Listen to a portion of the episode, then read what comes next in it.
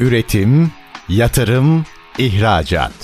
Üreten Türkiye'nin radyosu Endüstri Radyo sizin bulunduğunuz her yerde. Endüstri Radyo'yu arabada, bilgisayarda ve cep telefonunuzdan her yerde dinleyebilirsiniz.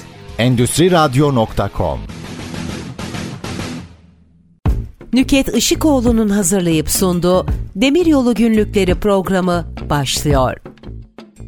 Merhaba, ST Endüstri Radyo'da Demiryolu Günlükleri programına hoş geldiniz. Her hafta demiryolunu konuştuğumuz, birbirinden değerli sektörden konuklarımızı ağırladığımız programımızda bugün de sektörümüzün uzman konuklarından birisi var. Sayın Erdin Erengül, Mars Lojistik İcra Kurulu üyesi, Demiryolu Genel Müdür Yardımcısı ve aynı zamanda Demiryolu Taşımacılığı Derneği'nin de yönetim kurulu üyesi. Hoş geldiniz Erdin Bey. Hoş bulduk. Demiryolu hepimiz için çok önemli. Ülkemiz için, ihracatımız için, ithalatımız için. Eğer Türkiye lojistik bir merkez haline gelecekse tabii ki mutlaka demiryolları gelişmeli. Ancak bu şekilde Türkiye'yi bir lojistik bir merkez haline getirebiliriz. Siz özellikle uluslararası demiryolu taşımalarında çok başarılı operasyonlar gerçekleştiriyorsunuz. Bize biraz bu taşımalarınızdan bahsedebilir misiniz? Hangi güzergahlarda çalışıyorsunuz? Haftada kaç tren yapıyorsunuz? Merhabalar, teşekkür ederim öncelikle övgü dolu sözleriniz için. Evet, biz aslında Mars olarak karayolu odağında kurulmuş bir şirketiz. Ama daha sonra gelişen ekonomik koşullarla beraber tabii aktivitelerimizi farklı farklı mecralara çevirdik. Hı hı. Zaman içerisinde karayolu taşımacılığının karşılaşmış olduğu zorlukları da öngörerek işimizin bir kısmını demiryoluna çevirmeye karar verdik. Artık biz şu anda Mars'ı bir intermodal operatörü şeklinde konumlandırabiliriz. Bu şekilde tanımlayabiliriz. Biz tabii sadece Avrupa çalışıyoruz. Yani batı istikametine doğru e, trafiğimiz, doğu istikametine doğru bir trafiğimiz yok. Batıya doğru giderken de Türkiye çıkışlı trenlerimiz Almanya ve Çek Cumhuriyeti'ne haftada iki Almanya, beş Çek Cumhuriyeti olmak üzere. Onun dışında da Rorolarla İtalya Trieste Limanı'na gönderdiğimiz araçlarımızı Trieste Limanı'ndan Lüksemburg'a e, hareket ettirdiğimiz şu anda haftada 7 önümüzdeki günlerde inşallah sayısını arttıracağız onların da hattımız var. Yani diyebilirim ki işte iki Türkiye çıkışta bir de Batı Avrupa içerisinde İtalya Lüksemburg arasında hatlarımız mevcut. Peki haftada kaç tren Şu anda kalkıyor? toplam 7 Türkiye çıkıştı. 2 artı 5 gidiyor, 2 artı 7 geliyor. Trieste'den de haftada şu anda 7. Önümüzdeki bir iki hafta içerisinde de o, onu da 10 giriş 10 giriş olacak şekilde planlıyoruz. Harika çok güzel. Özellikle son dönemde gerek sektörümüzden, lojistik firmalardan gerekse sanayicilerimizden özellikle uluslararası taşımalarda demir yolunun tercih edilmesi yönünde bir talep var. Doğru hem dernek üyelerinden gelen hem de sektörden bu talepleri hep alıyoruz. Avrupa Birliği'nde de 2019 yılında biliyorsunuz yeşil mutabakat açıklandı ve 2050 yılına kadar iklim nötr bir kıta olmayı hedefliyor Avrupa ve tüm politikalarını da iklim değişikliği üzerine artık kuruyor. Tabii ulaştırma ve lojistik de aslında bu karbon salımıyla yeşil mutabakatla çok direkt evet. alakalı bir sektör. Bizim de Avrupa Birliği ile direkt sınırı olan bir ülkeyiz. Doğru. Peki sizce bu yeşil mutabakat demir yolu taşımalarını nasıl etkileyecek? Türkiye nasıl etkilenecek yeşil mutabakattan? Bu konudaki düşüncelerinizi alabilir miyim? Şimdi şöyle yeşil mutabakat tabii ki çok önemli e, bir parametre demir yollarının gelişmesi noktasında ama onun öncesinde vurgulamamız gereken daha önemli bir bir konu var. O da pandemi. Aslında evet. demir yollarının öneminin ortaya çıkması yeşil mutabakatla biz olmasını bekliyorduk ama pandemi önce davrandı. Pandemiyle beraber ya dedik burada bir çözüm var. Aslında bu çözüm üzerinde niye odaklanmıyoruz? E, biz zaten Mars olarak kendi iş dinamiklerimiz çerçevesinde bunu fark etmiştik ama pandemi de bize yardım etti açıkçası isterseniz. E, sınırların kapatılması, seyahat kısıtlarının getirilmesi evet. tabii karayolu taşımacılığının önünde ciddi bir evet. engeldi. Bu zaman zarfında demiryolu aslında ciddi bir çözüm oldu. Tabii. Özellikle sürücülerimizin rahat bir şekilde seyahat edememesi, bırakın seyahat etmeyi, seyahate hazırlıkla alakalı işte vize vesaire gibi evet. evraksal problemler yaşaması. Ayrıca hem gittiğinde hem de döndüğünde karantina süreleri vardı galiba değil mi? Öyle zorlu zorlu evet, zorlu, bir süreçti. Hı-hı. O o süreç esnasında demiryolu aslında çok ciddi bir çözüm olarak ortaya çıktı. Temassız ticarete imkan aynen sağladı. Aynen öyle. Evet. Aynen öyle. Bu bu tabii ki birinci kısıt. Hı hı. İkinci konteyner trafiğindeki darboğaz biliyorsunuz Çin'le Amerika arasındaki o ticaret savaşlarında evet. tedarik zincirinin hani tabi bunu kesin evraklarla ortaya koyamamakla beraber aslında orada bir savaş yaşandı ve o savaş aslında hı hı. dünya ekonomisine ne yazık ki negatif etkide bulundu. İşte hı. navlunlar çok üst seviyelere çıktı. Hatta siz navlunu vermeye hazır olsanız bile taşımayı yapacak ekipmanı tedarik etmekte problem evet. yaşadınız. Burada da demiryolu aslında ilave olarak bir çözüm önerisi ortaya koydu ve aslına bakarsanız demiryolu herhalde yaşadığımız bu son 1-2 e, sene içerisinde altın çağını yaşadı diyebilirim. Ben aslında demir yollarını özellikle Türkiye perspektifinden baktığımda şöyle değerlendiriyorum. İlk kuruluştan işte 1940'lar yani 2. Dünya Savaşı'nın olduğu döneme kadar bir altın çağı var. Hı hı. E, ondan sonra 2000'lerin başına kadar bir duraklama dönemi söz konusu.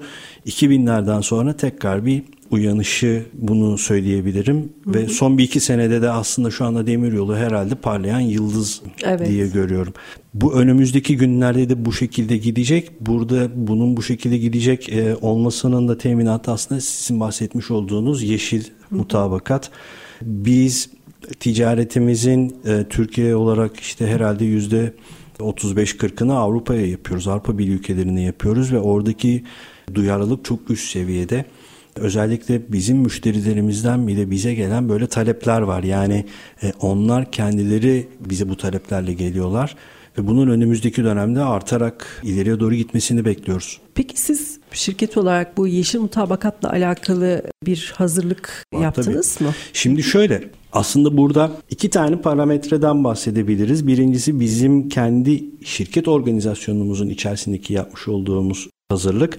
Biz kendi organizasyonumuzu da bu şekilde planlıyoruz. Örneğin e, Hadımköy'de bir depomuz var. Üstü tamamen güneş, güneş panelleri. Enerjisi. E, yağmur suyunu topladığımız bir sistemimiz var. Yağmur hmm. suyunu topluyoruz. İşte çöplerimizi geri dönüşüm olacak şekilde hmm. organize ediyoruz vesaire. Hmm. Hani bu bizim kendi iç organizasyonumuzla alakalı. Bunun dışında müşterilerimize sağladığımız çıktılar da var. Şöyle ki biz müşterilerimizin karbon ayak izini hesap edebiliyoruz ve bunu sertifikalı bir şekilde de yapabiliyoruz. Yani bizim müşterilerimiz bizimle yapmış olduğu taşımalarda ne kadar karbon tasarrufu sağladığını hesap edebiliyor ve güvenilir test edilmiş e, hı hı. sertifikalarla bunu onlara teyit edebiliyoruz.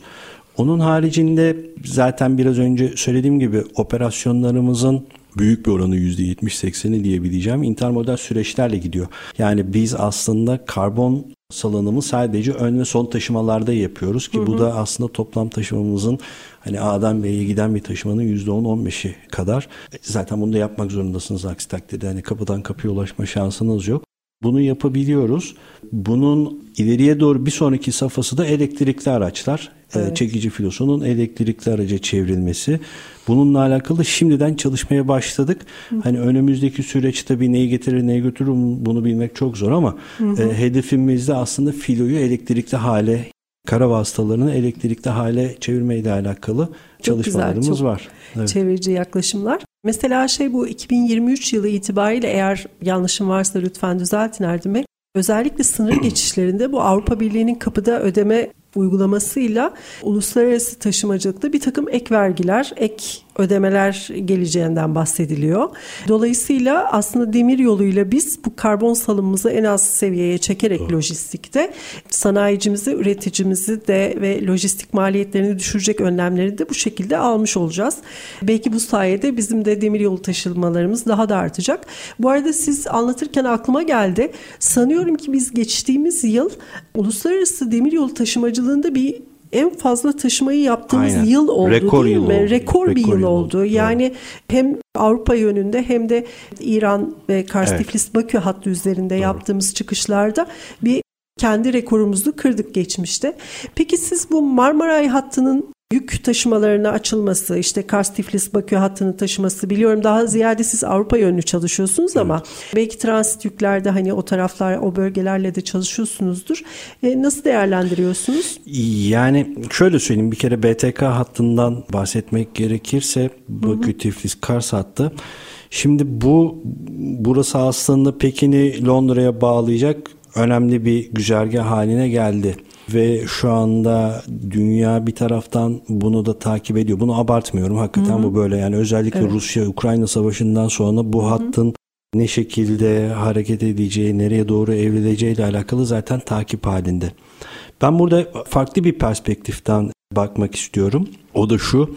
Dünya üretim merkezlerine baktığımızda Çin'in alternatifi özellikle Avrupa piyasası için Çin'in alternatifinin Türkiye olduğunu düşünüyorum. Hatta alternatifinin ötesinde bence daha da iyi bir pozisyonda olması gerektiğini düşünüyorum.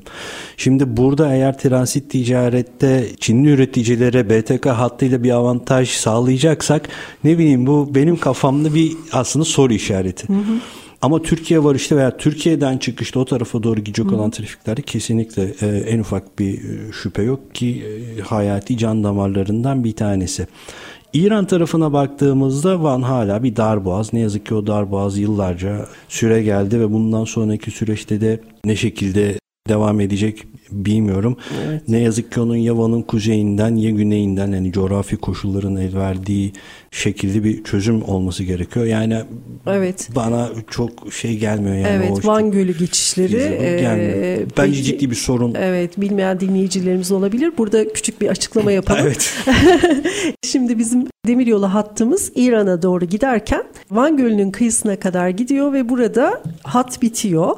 Burada vagonlar tren feribotlarına yükleniyor. Bildiğim kadarıyla orada iki tane feribot var. Sanıyorum 50 vagonluk, 50'şer vagonluk bir kapasiteleri var ve bunlar gölün diğer tarafına geçiyorlar. Tatvan'la Van arasında. Evet, Bu, Tatvan batıdan gelirken Tatvan'a gidiyor, oradan feribota binip Van'a geçiyor, evet. Van'dan devam ediyor. Orada tekrar e, vagonlar birleştirilip bir dizi haline geliyor ve İran'a doğru devam ediyorlar. Evet. Dolayısıyla burada çok ciddi bir zaman kaybı oluyor, bir tekrar elleçleme, enerji indirme, kaybı bindirme, evet. enerji kaybı oluyor ve aslında ihracat olarak bakarsak biz Van Gölü'nden karşıya kaç vagon geçir geçirebiliyorsak o kadar ihracat yapmış oluyoruz Aynen. gibi bir sonuç ortaya çıkıyor.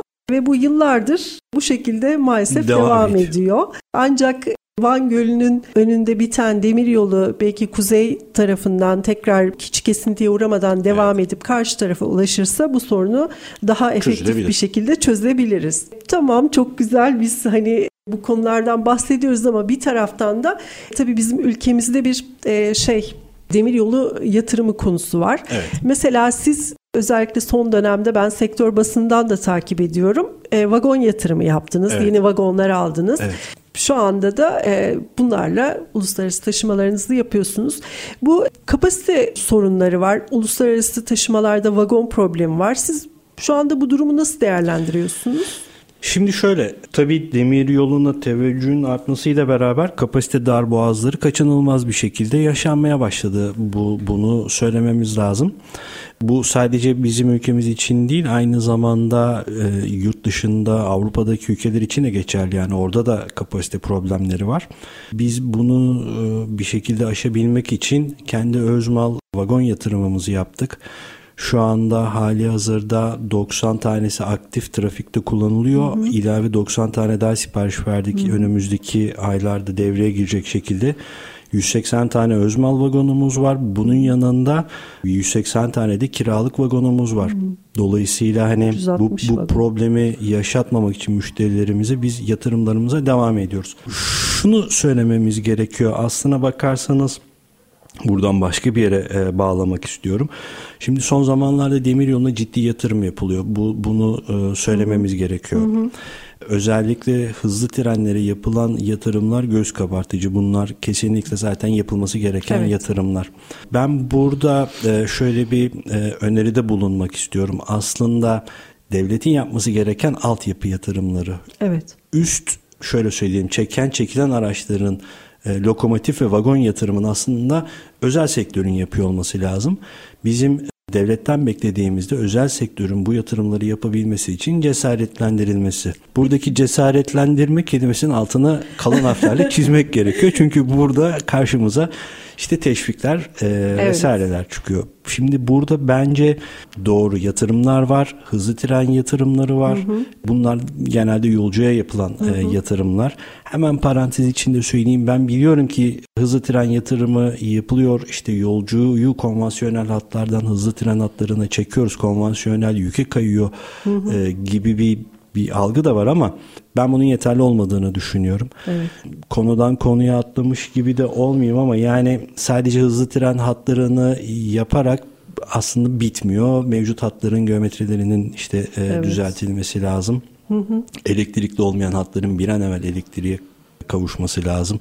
Sinyalli olmayan hatların sinyalizasyonunun tamamlanması gerekiyor. Hı hı. E, biliyorsunuz bir, ülkemizde bir sürü aslında kör düğüm demeyeyim ama darboğaz demek belki evet. de daha doğru olur. Darboğazlar var. Buralarda trafik aslında çok yavaşlıyor ve hı hı. E, işte bildiğiniz gibi zincirin en zayıf halkası aslında trafiği belirliyor. Buraların bir an evvel çözüme kavuşturulması gerekiyor.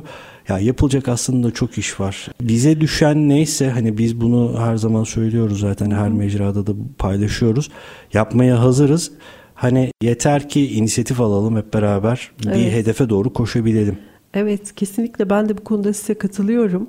Ülkemizde Mesela şeyi de sormak istiyorum. Az önce siz bahsederken biraz söylediniz ama mesela siz vagon yatırımı yaptınız. Bu konuda e, devletin teşvikleri ne aşamada? Yani demiryolu yatırımlarına şu anda e, devletimiz teşvik veriyor yanlış hatırlamıyorsam. Şimdi şöyle bir kere demiryoluna teşvik var. Hı hı. Ama teşvik derken iki tane farklı konuyu gündeme almamız gerekiyor. Evet. Bir yatırım artı yatırım yaptıktan sonra da bunun idamesi. Şimdi mevcut teşviklerin tamamı yatırım teşviği. Yani siz yatırımı yaptığınız zaman devletimizden bir teşvik alıyorsunuz ama o teşviklerin hayata geçmesi sizin operasyona başladıktan sonra oluyor.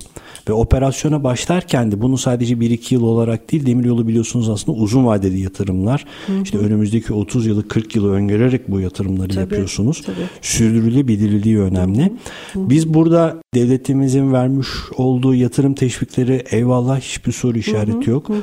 Kapsamı belki biraz daha da genişletilmeli, açılmalı. Evet. Ama bunun yanında operasyonel e, teşvikler bekliyoruz. Bununla alakalı hı hı e, Avrupa'da yapılan bir sürü çalışma var. Hı hı. Avrupa'da e, hayata geçirilmiş olan uygulamalar var. Hangisinin iyi, hangisinin kötü olduğunu hep beraber değerlendirerek bu değerlendirmeler ışığında hı hı. aslında ülkemize yakışan en doğru model neyse bu bu modeli beraber uygulayabiliriz. Hı. Burada benim beklentim aslında yatırım teşviğinin ötesinde dediğim gibi bunlar zaten var. Genişletilmeli ama operasyonel teşviklerin devreye alınması. Alınması lazım. Tamam o zaman kısa bir reklam arasına gidelim. Daha sonra devam edelim. Üretim, yatırım, ihracat. Üreten Türkiye'nin radyosu Endüstri Radyo sizin bulunduğunuz her yerde. Endüstri Radyo'yu arabada, bilgisayarda ve cep telefonunuzdan her yerde dinleyebilirsiniz. Endüstri Radyo.com Demiryolu Günlükleri programına kaldığımız yerden devam ediyoruz. Konuğumuz Erdin Erengül. Erdin Bey çok keyifli bir demiryolu sohbeti yapıyoruz. Şimdi size birazcık da altyapıyla ilgili görüşlerinizi sormak istiyorum.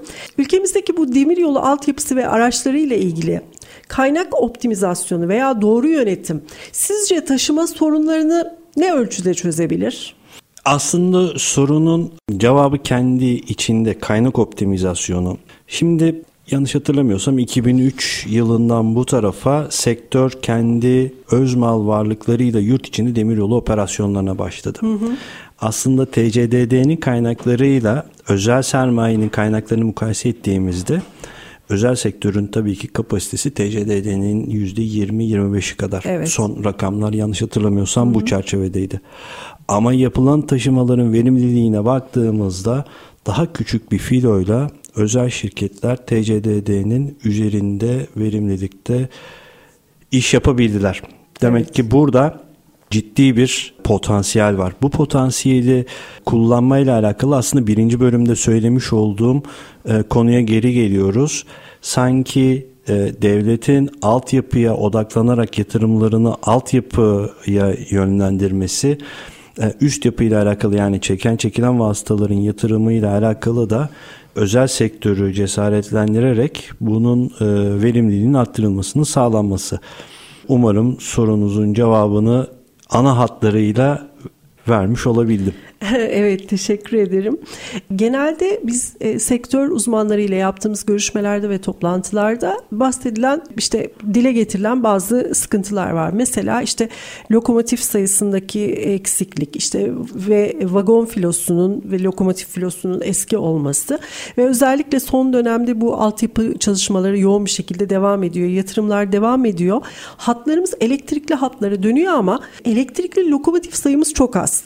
Ve elektrikli lokomotif üretilmesine veya işte ihtiyaca göre sipariş verilmesine bugün karar versek ve yarın sipariş versek bu lokomotiflerin bize gelişi 2-3 senelik takvimler veriyorlar Yok ya öyle e, değil. firmalar. Ben hemen söyleyeyim. yani e, bununla alakalı evet. aslında TÜBİTAK önderliğinde yapılan bir çalışma var. Milli Lokomotif hı hı, evet. e, çalışması. E, 5000 tipi lokomotif. Bu lokomotifin şu anda TÜROSAŞ tarafından prototipi hazırlandı. Önümüzdeki günlerde de bununla alakalı bir sunum yapacaklar. Zannediyorum önümüzdeki sene içerisinde de e, TÜROSAŞ ilk üretimlerini e, milli lokomotifin, hı hı. elektrikli milli lokomotifin ilk e, sevkiyatlarını yapabilecek. Dolayısıyla orada yapılan bir çalışma var. Ha şunu sorgulayabiliriz. Bu çalışma istenilen süratte gidiyor mu? Hı, Soru evet. bu.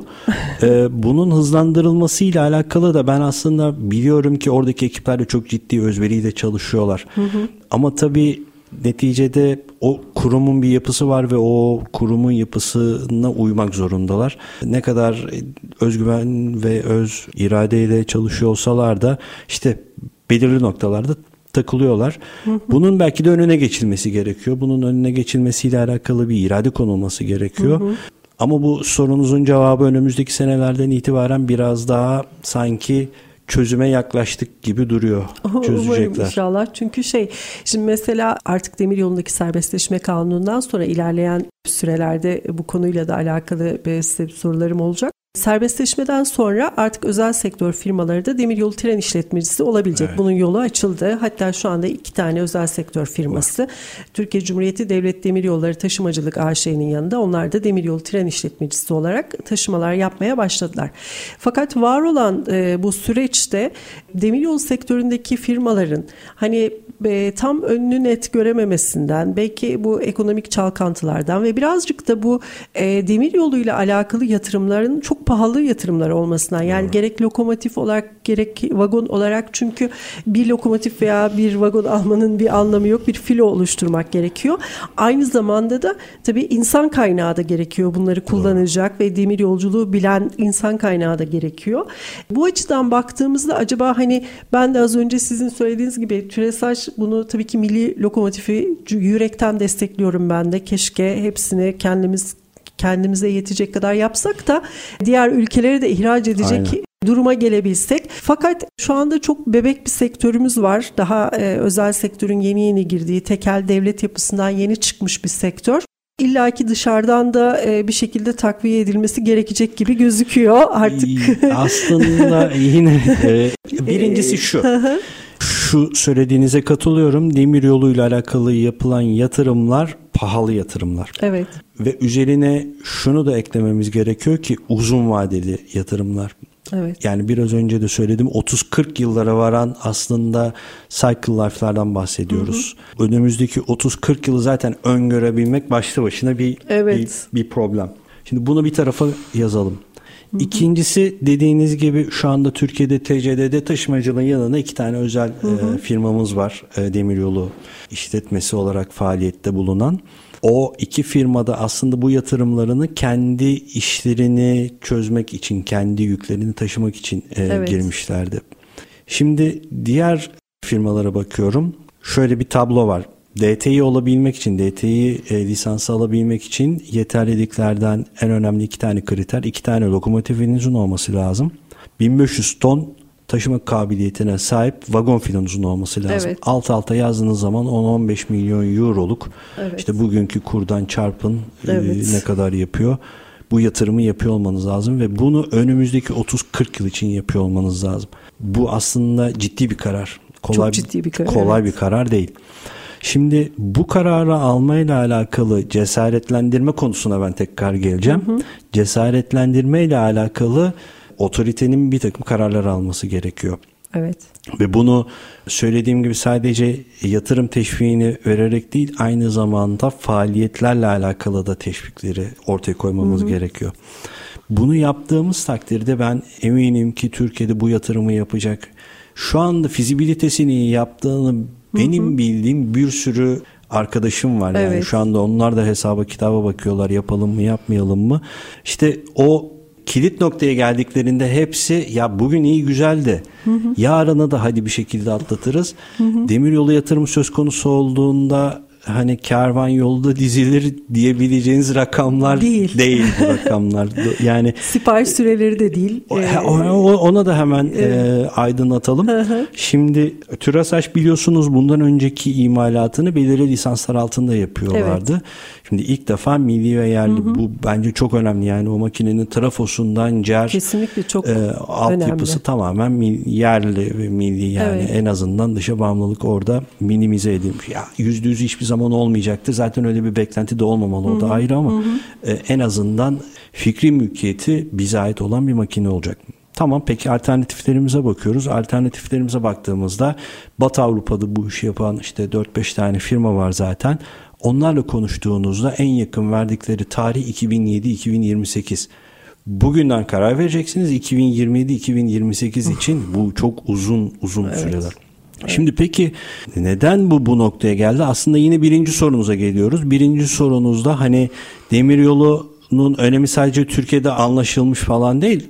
Tüm bu dünyada. bütün dünyada böyle. Evet. Ya, hani benim odaklandığım pazar Avrupa olduğu için ben Avrupa'dan hep örnekler veriyorum. Bu tamamen Avrupa'dan kaynaklanıyor. Eski Doğu Blok ülkesi e, işte Polonya, Romanya, Bulgaristan bu ülkeler Avrupa Birliği'ne katıldıktan sonra ellerindeki makine parklarına da yenilemeyle alakalı çalışmalara başladılar. Yani hepsi üst üste geldi. Hem onlar bir taraftan kendi parklarını yeniliyorlar. Bir taraftan zaten talep de artmış durumda. Ona da cevap vermeleri lazım. Siz gittiğiniz zaman Avrupalı firma size diyor ki 2027'den önce ben bunu size tedarik edemem. Ha bunun yanında tabii başka e, darbazlar da var işte çip krizi vesaire gibi yani Evet. uzak doğudan tedarik ettikleri bazı parçalarda da sıkıntılar var. Gerçek bu. Evet. Biz kendi ne derler kendi bacağımızı kendimiz mi Evet, kendi e, söküğümüzü Kendimiz kendimiz mi dikmemiz Yani lazım bu durumda. Bu- bu- bunu yapmamız E, Yerli gerekiyor. sanayiye yönelmemiz lazım. Aslında bu konuda da çok güzel gelişmeler duyuyorum ben. Mesela sektördeki bu vagon üreticisi firmalarla görüştüğümüz zaman sadece iç piyasaya değil e, dış piyasaya da sipariş aldıklarını hatta önümüzdeki bir buçuk iki sene üretim bantlarının dolu olduğunu söyleyen firmalar var. Doğru. Aslında bu bizim yerli sanayicimiz için de çok güzel, çok başarılı bir durum. Bu arada şunu da açıklamak istiyorum. Şimdi tabii bizi dinleyen dinleyicilerimiz demiryolu sektörünü bilen olur, bilmeyen olur. Burada operasyonel teşvikten kastımız şu. Türkiye'deki mevcut demiryolu altyapısı verimli bir taşımacılık yapmaya bazı noktalarda bu geometrik problemlerinden sebep el vermiyor. Dolayısıyla sizin burada verimli bir taşımacılık yapabilmeniz için tabii altyapı da devletin sorumluluğunda olduğu için bir takım operasyonel teşvikler verilerek hani orada demiryolu taşımacılığı yapan firmalar bir ölçüde rahatlatılabilir belki diye Evet. düşünüyoruz. Evet. Ya aslında orada özetleyecek olursak belki de e, şunu vurgulamak lazım.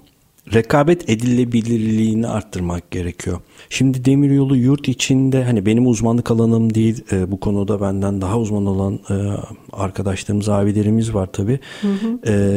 rekabetle alakalı demiryolu yüzde yüz bir kere e, biliyorsun şey bir piyasa kontrol altında bir piyasa. Evet. Çünkü TCD'de yani o- oyun kurucu o. Evet.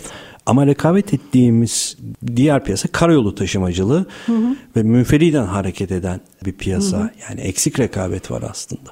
Evet. Bizim buradaki beklentimiz buradaki iki rekabet koşulunun birbirine denk olabilecek şekilde yönetiliyor olması gerekiyor. Kastettiğimiz bu. Ya buradaki teşviklerde ben hani çok da karmaşık falan değil. Ton başına olabilir, vagon başına olabilir, konteyner başına olabilir. herhangi bir birim bazında Hı-hı. belirli limitlerin üstüne çıkılması koşuluyla Hı-hı bu operasyonu yapan firmalara bir takım teşvikler verilebilir. Evet. Ya bunun örnekleri o kadar çok var ki Nüket Hanım. Doğru. Yani İngiltere'de ayrı bir hikaye evet. var, Almanya'da ayrı bir Yurt hikaye var. Her yerde var. var. İyi yapabiliriz yani. Şey bu Son dönemde çıkan kombine taşımacılık yönetmeliğine de baktığımızda aslında onların da teşvikler diye bir bölümü var. Şu anda biraz hani yeşil mutabakata uyarlanmış bir kombine taşımacılık yönetmeliği çıktı ama orada da işte karayolundan demir yoluna kazandırılan veya intermodal yapılan taşımalarda bir takım işte vergilerden veya geçişlerden taşıyıcının mahsup edileceği gibi bir takım teşvikler var ama tabii bunlar ne kadar yeterli olabilir? E ama bak orada yine aynı şeye geliyoruz. Şimdi vergiden muaf tutma veya... Şimdi önce para kazanmak lazım Tabii ki. SSK. Şimdi sen o zaman önce kar etmen lazım ki evet. o vergi de olsun. O önce vergiden de devlet lazım. Evet. Yani işte aslında herkes iyi niyetle hareket ediyor. Tabii ki de Tabii öyle. Ki. Yani burada hiçbir e, şüphemiz yok. Ama önemli olan bunun fiiliyata nasıl geçtiği ve onu ne şekilde yönettiğimiz. Doğru, doğru haklısınız. Kastettiğim bu. Yani e, mesela şey şimdi altyapı ile alakalı konuşurken böyle konudan konuya atlıyoruz ama ülkemizde tek hat demiryolu işletmeciliği yapılıyor. Evet. Yani bu da aslında çok ciddi bir e, konu. Yani tek hat dediğimiz bir gidiş bir geliş yönü yok. Sadece bir tane hat var evet. ve iki tren e, karşı e, karşılıklı geliyorlar ve biri diğerini bekleyerek karşısındakinin geçişinden sonra yoluna devam edebiliyor. Bu da tabii verimli taşımaların oranını düşürüyor maalesef. Peki şimdi ticari hız olarak baktığımızda bizim şu anda yurt içi ticari hızımız tabii siz daha çok yurt dışı şeydesiniz ama nasıl yani yurt içi yurt dışı ne kadar hızla gidiyor trenlerimiz? Şimdi şöyle, Türkiye'deki ticari hızın bir istatistik vardı. Yanlış hatırlamıyorsam 20 kilometre bölü saatin altında olduğunu biliyorum. Ortalama evet. hız bu ama yeni piyasaya giren DT'ler özel şirketlere baktığımızda onların süreti daha fazla. Hı hı. Bu bile kendi kendine aslında çok anlam ifade Veri ediyor içeriyor, bence. Evet. Dolayısıyla hani ben yine aynı şeyi hep tekrar ediyorum. Temcit hı pilavı gibi de olsun istemiyorum ama altyapıyı kuvvetlendirip operasyonu özel şirketlere bırakırsak süretin çok daha iki katına üç katına çıkacağını zaten ben değil mevcut rakamlar söylüyor. Aynen yani. öyle. Mevcut rakamlara baksak yeterli. Evet. Yani şu anda özel sektörün elinde bulunan vagon sayısına da baktığımız zaman aslında hani devletin elindeki kadar vagon olmamasına rağmen taşıma oranlarına e, çok baktığımızda daha çok daha verimli olduğunu görüyoruz. Şimdi o zaman tekrar bir reklam arasına gidelim. Daha sonra üçüncü bölümümüzde sohbetimize kaldığımız yerden devam edelim. Üretim, yatırım, ihracat. Üreten Türkiye'nin radyosu Endüstri Radyo sizin bulunduğunuz her yerde. Endüstri Radyo'yu arabada, bilgisayarda ve cep telefonunuzdan her yerde dinleyebilirsiniz. Endüstri Radyo.com Demiryolu Günlükleri programımızın 3. bölümüne başlıyoruz Erdin Erengül ile beraber. Şimdi Erdin Bey size sormak istediğim bir soru daha var. Bu Avrupa yönünde demiryolu gidiş dönüş dengeleri nasıl? Yani transit süreler nasıl? Dolu gitmeler, boş dönmeler ya da boş gidiş, dolu gidiş. Bu konuda evet. nedir Tabii durumumuz? aslında bunlar bizim günlük işimizin en öncelikli başarı ölçüm e, kriterleri KPI dediğimiz bizim her gün hesabını yaptığımız ve öngörü yapmaya çalıştığımız konular. Şimdi pandemi öncesinde gidiş dönüş dengesine baktığımızda ihracatımız daha yoğundu, ithalatımız daha düşüktü. Hı hı. Pandemiyle beraber bu devam etti. Yani son zamanlara geldiğimizde zannediyorum burada kurun da biraz herhalde etkisi var. Çünkü kur düştüğü zaman ithalat artıyor, ihracatımız azalıyor. Hı hı. Kur arttığı zaman ihracatımızı tetikliyor, ithalatımızı düşürüyor. Bu da önemli bir parametre. Ama son zamanlara geldiğimizde denge olduğunu görüyoruz. Yani ithalatla ihracat birbirini dengelemiş durumda. Hı hı. Transit sürelere baktığımızda ise orada da şöyle değişik bir tabloyla karşı karşıyayız. Biz 2016 yılından bu tarafa Avrupa'yı blok tren operasyonu yapıyoruz. 2016'da Almanya ile biz bu serüvene başladık. Hı hı. Türkiye'den o zaman Almanya'ya doğru yapmış olduğumuz e, seferlerdeki transit süremiz terminalden terminale 5-5,5 günlerdi. Sonra zaman içerisinde bu transit süreler 5,5-6 devam etmekle beraber son döneme geldiğimizde Ne yazık ki bu transit sürelerde biraz yavaşlama görüyoruz. Bunun da aslında temel bir sebebi var. O da Evet, şu. nedir? Şimdi Avrupa'da bu demiryoluna uyanmayla beraber demiryolu altyapısının yetersiz olduğu ortaya çıktı. Ve bütün ülkeler aynı anda demiryolları altyapısına ciddi yatırım kararı aldılar. Bu karar aldıktan sonra bir de pandemiyle beraber ertelenen rutin bakım çalışmaları devreye girince son biz bir senedir inanılmaz derecede altyapı çalışmalarıyla karşı karşıya kaldık. Yani Kapıkule'den çıktıktan sonra hem Almanya istikameti hem Çek istikameti Çek Cumhuriyeti'ne doğru her ülkede bir altyapı çalışması var. Artık ben hani Avrupalı meslektaşlarımla da konuşurken onlar bile yetti artık e, noktasına geldi. Şu anda transit sürelerimize baktığımızda transit süreler Almanya için terminalden terminale 7-8 günler, Çek içinde 6-7 günler söylüyoruz. Ama şunu gönül rahatlığıyla söyleyebilirim. Bu çalışmalar bir gün bitecek. Bunlar zaten bir plan kapsamında yapılan çalışmalar. Öyle hani pop-up gibi bir günde çıkmıyor. Bunların Evet. öngörüleri var. Bu yol çalışmaları bitince ben biliyorum ki bizim Almanya transit sürelerimiz 4-5 günlere tekrar geri gelecek. 4-5 günlerde biz teorik olarak gidebilmenin mümkün olduğunu biliyoruz. Hatta hani giden trenlerimiz var. Ben demiyorum ki bütün trenlerimiz 4-5 günde gidiyor ama bazı trenlerimiz var ki işte eğrisi doğrusuna denk gelmiş ve 4-5 günde hakikaten gitmiş. Demek ki hani bu fiziksel olarak yapılabilir performanslar.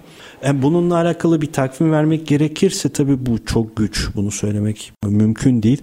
Ama çok da uzak olmayan bir gelecekmiş gibi duruyor. Yani önümüzdeki 1-2 sene içerisinde İstanbul'dan kalkan bitiren kara vasıtasıyla aynı sürelerde Almanya'ya varış yapabilecek. Bunu bunu şimdiden öngörebiliyoruz Ay, çok net bir Demiryolu şekilde. açısından harika bir gelişme olur. Yani kesinlikle.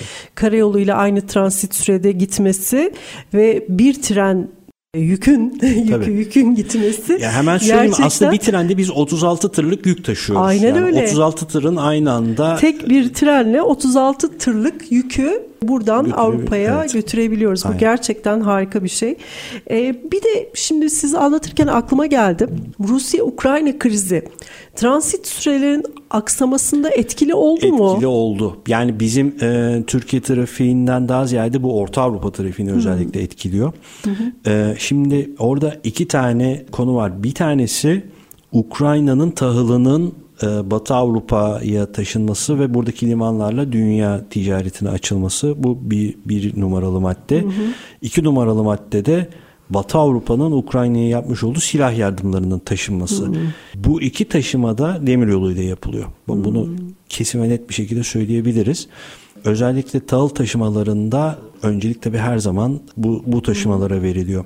Burada yaşadığımız en önemli darboğaz e, işte Ukrayna'nın Batı Avrupa'ya açılan kapısı Macaristan üzerinden e, Macaristan, Avusturya oradan aşağı İtalya e, veya Adriyatik e, limanlarına doğru e, getiriyorlar tahılları. Bu arada bu, bu benim söylediğim bizim e, tahıl koridoru açılmadan önceki durumdu. Şimdi tahıl koridoru açıldıktan sonra Türkiye'nin inisiyatif kullanarak devreye girmesiyle ayrı bir alternatif rota da açıldı. Bunun etkisini önümüzdeki günlerde pozitif olarak göreceğiz diye ümit ediyorum ama şu ana kadar görmüş olduğumuzu söylemek mümkün değil. O pozitif etkileyecektir. İkincisi silah. Ukrayna'ya yardım etmek için e, silah pompalıyor Batı Avrupa. E, bunlar da demir yoluyla Demir taşınıyor. Bu da aynı güzergahtan geliyor. E, burada bir takım e, sıkıntılar yaşanıyor. Evet. Artı şimdi son günlerde şunu e, yaşıyoruz, şunu görüyoruz. Enerji kriziyle beraber inanılmaz bir kömür trafiği başladı Avrupa'da. Evet. Çok enteresan. pelet. Yani onlar tarihsel süreçten en azından benim Evet. ben 2002'den beri bu işin içerisindeyim. 2002'den beri demir yollarıyla özellikle uluslararası tarafta e, haşır neşirim. Ben kömür treninden dolayı bloke olmuş istasyon duymamıştım. Ama son günlerde bunu duymaya Avrupa'da. başladım. Evet, Ben de daha önceden bilmiyordum. Pelet diye bir malzeme varmış. Evet. Bu talaş gibi Doğru, böyle sıkıştırılmış. e, sıkıştırılmış. Sobada yanabilen. hatta dumansız falan. evet pelet sobaları da varmış bunun yakılması için ve şu anda hem Türkiye'deki hem de çevre ülkelerdeki bütün pelet üreticileri Avrupa'ya çok yoğun bir ihracat yapıyorlar. Çünkü Avrupa'nın çok yoğun bir bu kış Talebi için e, pelet talebi varmış. Bunu da bu ticaret akışı sırasında yapılan sohbetlerde duydum ve çok şaşırdım. Evet. Aynı kömürde olduğu gibi. Şimdi demir yolu tabii ki içinde birçok konuyu barındıran bir sürü alt başlığı olan e, konu ve başka bir e, demiryolu ile alakalı konuya da geçmek istiyorum. Liman bağlantıları demiryolu için biliyorsunuz çok önemli. Çünkü gemilerle gelen yükün karaların içlerine kadar büyük ölçülerle, büyük tonajlarla gidebilmesi için demiryolu burada hayati önem taşıyor aslında baktığımızda. Bizim de ülkemizde şu anda demiryolu bağlantılı limanlarımız var. Fakat ne kadar yeterli? Yani demiryolu liman bağlantılarımızı değerlendirirseniz bu konudaki düşünceleriniz nedir? Aslında orada TCDD limanları yani Alsancak, Haydarpaşa, Samsun, Mersin, atladığım var mı bilmiyorum. E, bunların demiryolu bağlantıları bandırma. zaten vardı. Evet Bandırma. Hı-hı. Hadi Bandırma iç deniz falan evet. hani. Hı-hı. Bunların demiryolu bağlantıları vardı. Daha sonra Haydarpaşa Limanı devreden çıktı. Evet. E, Alsancak devreden çıktı. Alsancak'ın yerine biliyorsunuz Ala e, evet. şu anda alternatif olarak Hı-hı. konumlandırıldı. Bunların demiryolu bağlantıları yeni yeni yapılıyor ve tamamlanıyor. Tamamlandıktan sonra istediğimiz seviyeye geleceğimizi düşünüyorum. Hı-hı. Ama bugün yeterli mi? Bugün yeterli Değil. olmadığını görüyorum. Körfez'deki limanlara baktığımızda Körfez'deki limanlarda Derince atladık biraz önce. Hı hı. Derince TCDD evet. limanıydı. Özelleştirildi Doğru. gerçi. Hı hı. Orada bir demiryolu bağlantısı var. Komşu limanlara demiryolu bağlantıları gidiyor. İşte hı hı. orada bir liman da var. Yılport bir liman var. Yılport bitirmek üzere önemli ölçüde tamamladılar. Evyap da var. Hı hı. Dolayısıyla hani istenilen seviyeye gelecekler. Ama bu sorunun cevabı bugün istediğimiz noktada mıyızsa değiliz. Değiliz. Anladım. Evet. Ha buradan tabii şunu da öngörerek bu soruya biraz daha belki de dikkatli cevap vermek lazım. Planlar bugünün şartlarına göre yapıldıysa bu da eksik demektir. Çünkü Türkiye büyüyen bir ülke. Hı hı. Biz istesek de istemesek de büyümek zorundayız coğrafyamız bizi büyü, istiyoruz. Büyü, büyümek yani hani ne kadar büyümeyle alakalı talepkar olduğumuzu bilmiyorum. Çok emin değilim ondan. Ama büyümek zorundayız. Evet. O büyümeyle şu andaki yapılan yatırımları karşılaştırdığımızda birbirlerini örtüyor mu? Hı hı. Bunu bize tabii ki zaman gösterecek. Evet. Aslında Türkiye Lojistik Master planlarına falan baktığımız zaman şimdi yeni işte çalışmaları tamamlanan planlara baktığımız zaman önümüzdeki süreçte hem demiryolu ağının çok ciddi bir şekilde yeni güzergahlarda artacağı hem de liman bağlantılarının yapılacağını görüyoruz. Dediğiniz gibi hani şu an yeterli değil ama inşallah önümüzdeki süreçte bu bağlantıyı sağlarsak çünkü ben mesela yıllardır bu sektörün içinde birisi olarak hep şunu gözlemlemişimdir. Biraz belki böyle romantik bir yaklaşım olacak ama yüklerin ve trenin bir türlü birbirine kavuşamayan evet, evet, bizim altyapımızda bir bir türlü bir araya gelemeyen mutlaka araya işte ara e, aktarmaların girdiği sorunların girdiği gerek işletme olarak gerek filo olarak altyapı olarak böyle iki farklı bir şey olarak görüyorum yani başlık olarak bir türlü gelemiyor. Aslında bu liman ve demiryolu bağlantıları işte yükün ve demiryolunun bir araya gelebileceği, birbirine bağlanabileceği ve karanın yani. içlerine kadar hiçbir ara nakliye, herhangi bir elleçleme, indir bindir maliyeti olmadan ve süre kaybetmeden gidebileceği bir yer. İnşallah bu şekilde yatırımlarımız en kısa sürede tamamlanır da İnşallah. maliyetlerimiz ve sürelerimiz düşer lojistikle düşer. alakalı. Yani şu anda Türkiye 13 bin kilometrelik bir demiryolu şebekesine evet. sahip. Kilometre başına işte 780-800 bin kilometre karelik bir ülke olarak düşündüğümüzde 13 bin kilometre çok yetersiz. Hı hı. İşte Polonya'ya bakıyorsunuz, Almanya, Fransa onlardan zaten bahsetmiyorum ama o ülkelerde baktığınızda kilometre kare başına düşen demir yolu altyapısı çok ciddi. Hı hı. Bizim o seviyeye gelebilmemiz için aslında ülkemiz de bunun için uygun coğrafi evet. özelliklere sahip. Yani evet. Doğu batı ekseni, kuzey güney e, eksenine baktığınızda hı hı. işte bu yatırımlar bir an evvel tamamlanırsa eğer hı hı zannediyorum istediğimiz seviyeye yurt içinde de çıkmış olacağız. Evet. Peki o zaman şimdi programımızın 3. bölümünde artık sonlarına yaklaşmaya başladık. Ben son birkaç sorumu da size sormak istiyorum. 2013'te çıkan bir demiryolu serbestleşme kanunu var. Bu kanun çıkalı yaklaşık 9 yıl oldu. Peki bu serbestleşme sonrası dönemde siz sektörün durumunu nasıl değerlendiriyorsunuz? Yani daha önceden tekel bir yapı vardı. Bu yapı şu anda özel sektöre de açıldı evet. ve üstünden 9 yıl geçti. Şu anda ne aşamadayız? Aslında 2013'te ki kanunun ana hedefi neydi? özel sektörün de demir yoluna girmesi ve sektörün büyümesi ve gelişmesi. Hangi şartlarda rekabetin Rekabet. oluşarak o evet. rekabette başarılı olan ayakta kalacağı. Yani asıl ana fikir Hı-hı. temel buydu. Hı-hı. Peki bu rekabet şartlarını aradan geçen 9 senede ne kadar gerçekleştirebildik? Kanunun öngördüğü bir geçiş süresi vardı. O süre tamamlanalı bayağı bir zaman oldu. O süre kadar üzerinden bir süre daha geçti. O rekabet koşulları tam olarak ortaya konmadan ben o kanunun tam olarak hedefine yarayacağını, hedefine ulaşacağını açıkçası düşünmüyorum. Birincisi evet. bunu bir yere koymamız lazım. İkincisi o kanun şunu gösterdi. Hı hı. E, en kötü ihtimalle o rekabet koşulları yaratılırsa şu andaki yapılacak olan işlerin iki katının üç katının yapılması çok daha verimli operasyonlarla mümkün. Bunu mümkün. da gösterdi. Artık buradan alınması gereken dersler alıp önümüze bakacağız. Burada karar vermesi gereken e, otoritenin şapkayı önüne koyması gerekiyor diye düşünüyorum. Doğru kesinlikle. Bu arada ben e, konuya yabancı olan dinleyicilerimiz için de küçük bir bilgi vermek istiyorum. Serbestleşmeden sonra devlete ait olan Türkiye Cumhuriyeti Devlet Demiryolları Taşımacılık AŞ'nin her yıl zararı devlet tarafından sübvanse edildiği için dolayısıyla tabii özel sektör firmalarında özel sektöre girmekte çekimser kalıyor. Bu arada son bir sorum olacak size. Özel sektörün demir yolu yatırımı yapmasının önündeki en büyük engel sizce nedir? Aslında, Aslında bununla alakalı iştahlı olan firmalar var. Evet. O firmaların sadece önünü görüyor olması lazım. Onlar önünü gördükten sonra bu yatırımları zaten yaparlar. Hı hı. Erdem Bey çok teşekkür ediyorum. Bugün geldiniz, çok keyifli bir sohbet yaptık. Sektörümüzü konuştuk. İnşallah önümüzdeki programlarda birbirinden değerli sektör uzman konuklarımızla demir yolunu konuşmaya devam edeceğiz. Çok teşekkürler, ben sağ olun. Ben teşekkür ederim. Değerli dinleyicilerimiz, bu haftaki programımızın sonuna geldik. Demiryolu günlükleri programımızla önümüzdeki hafta tekrar bir arada olacağız. Yeni konularımız ve konuklarımızla şimdilik hoşçakalın diyorum.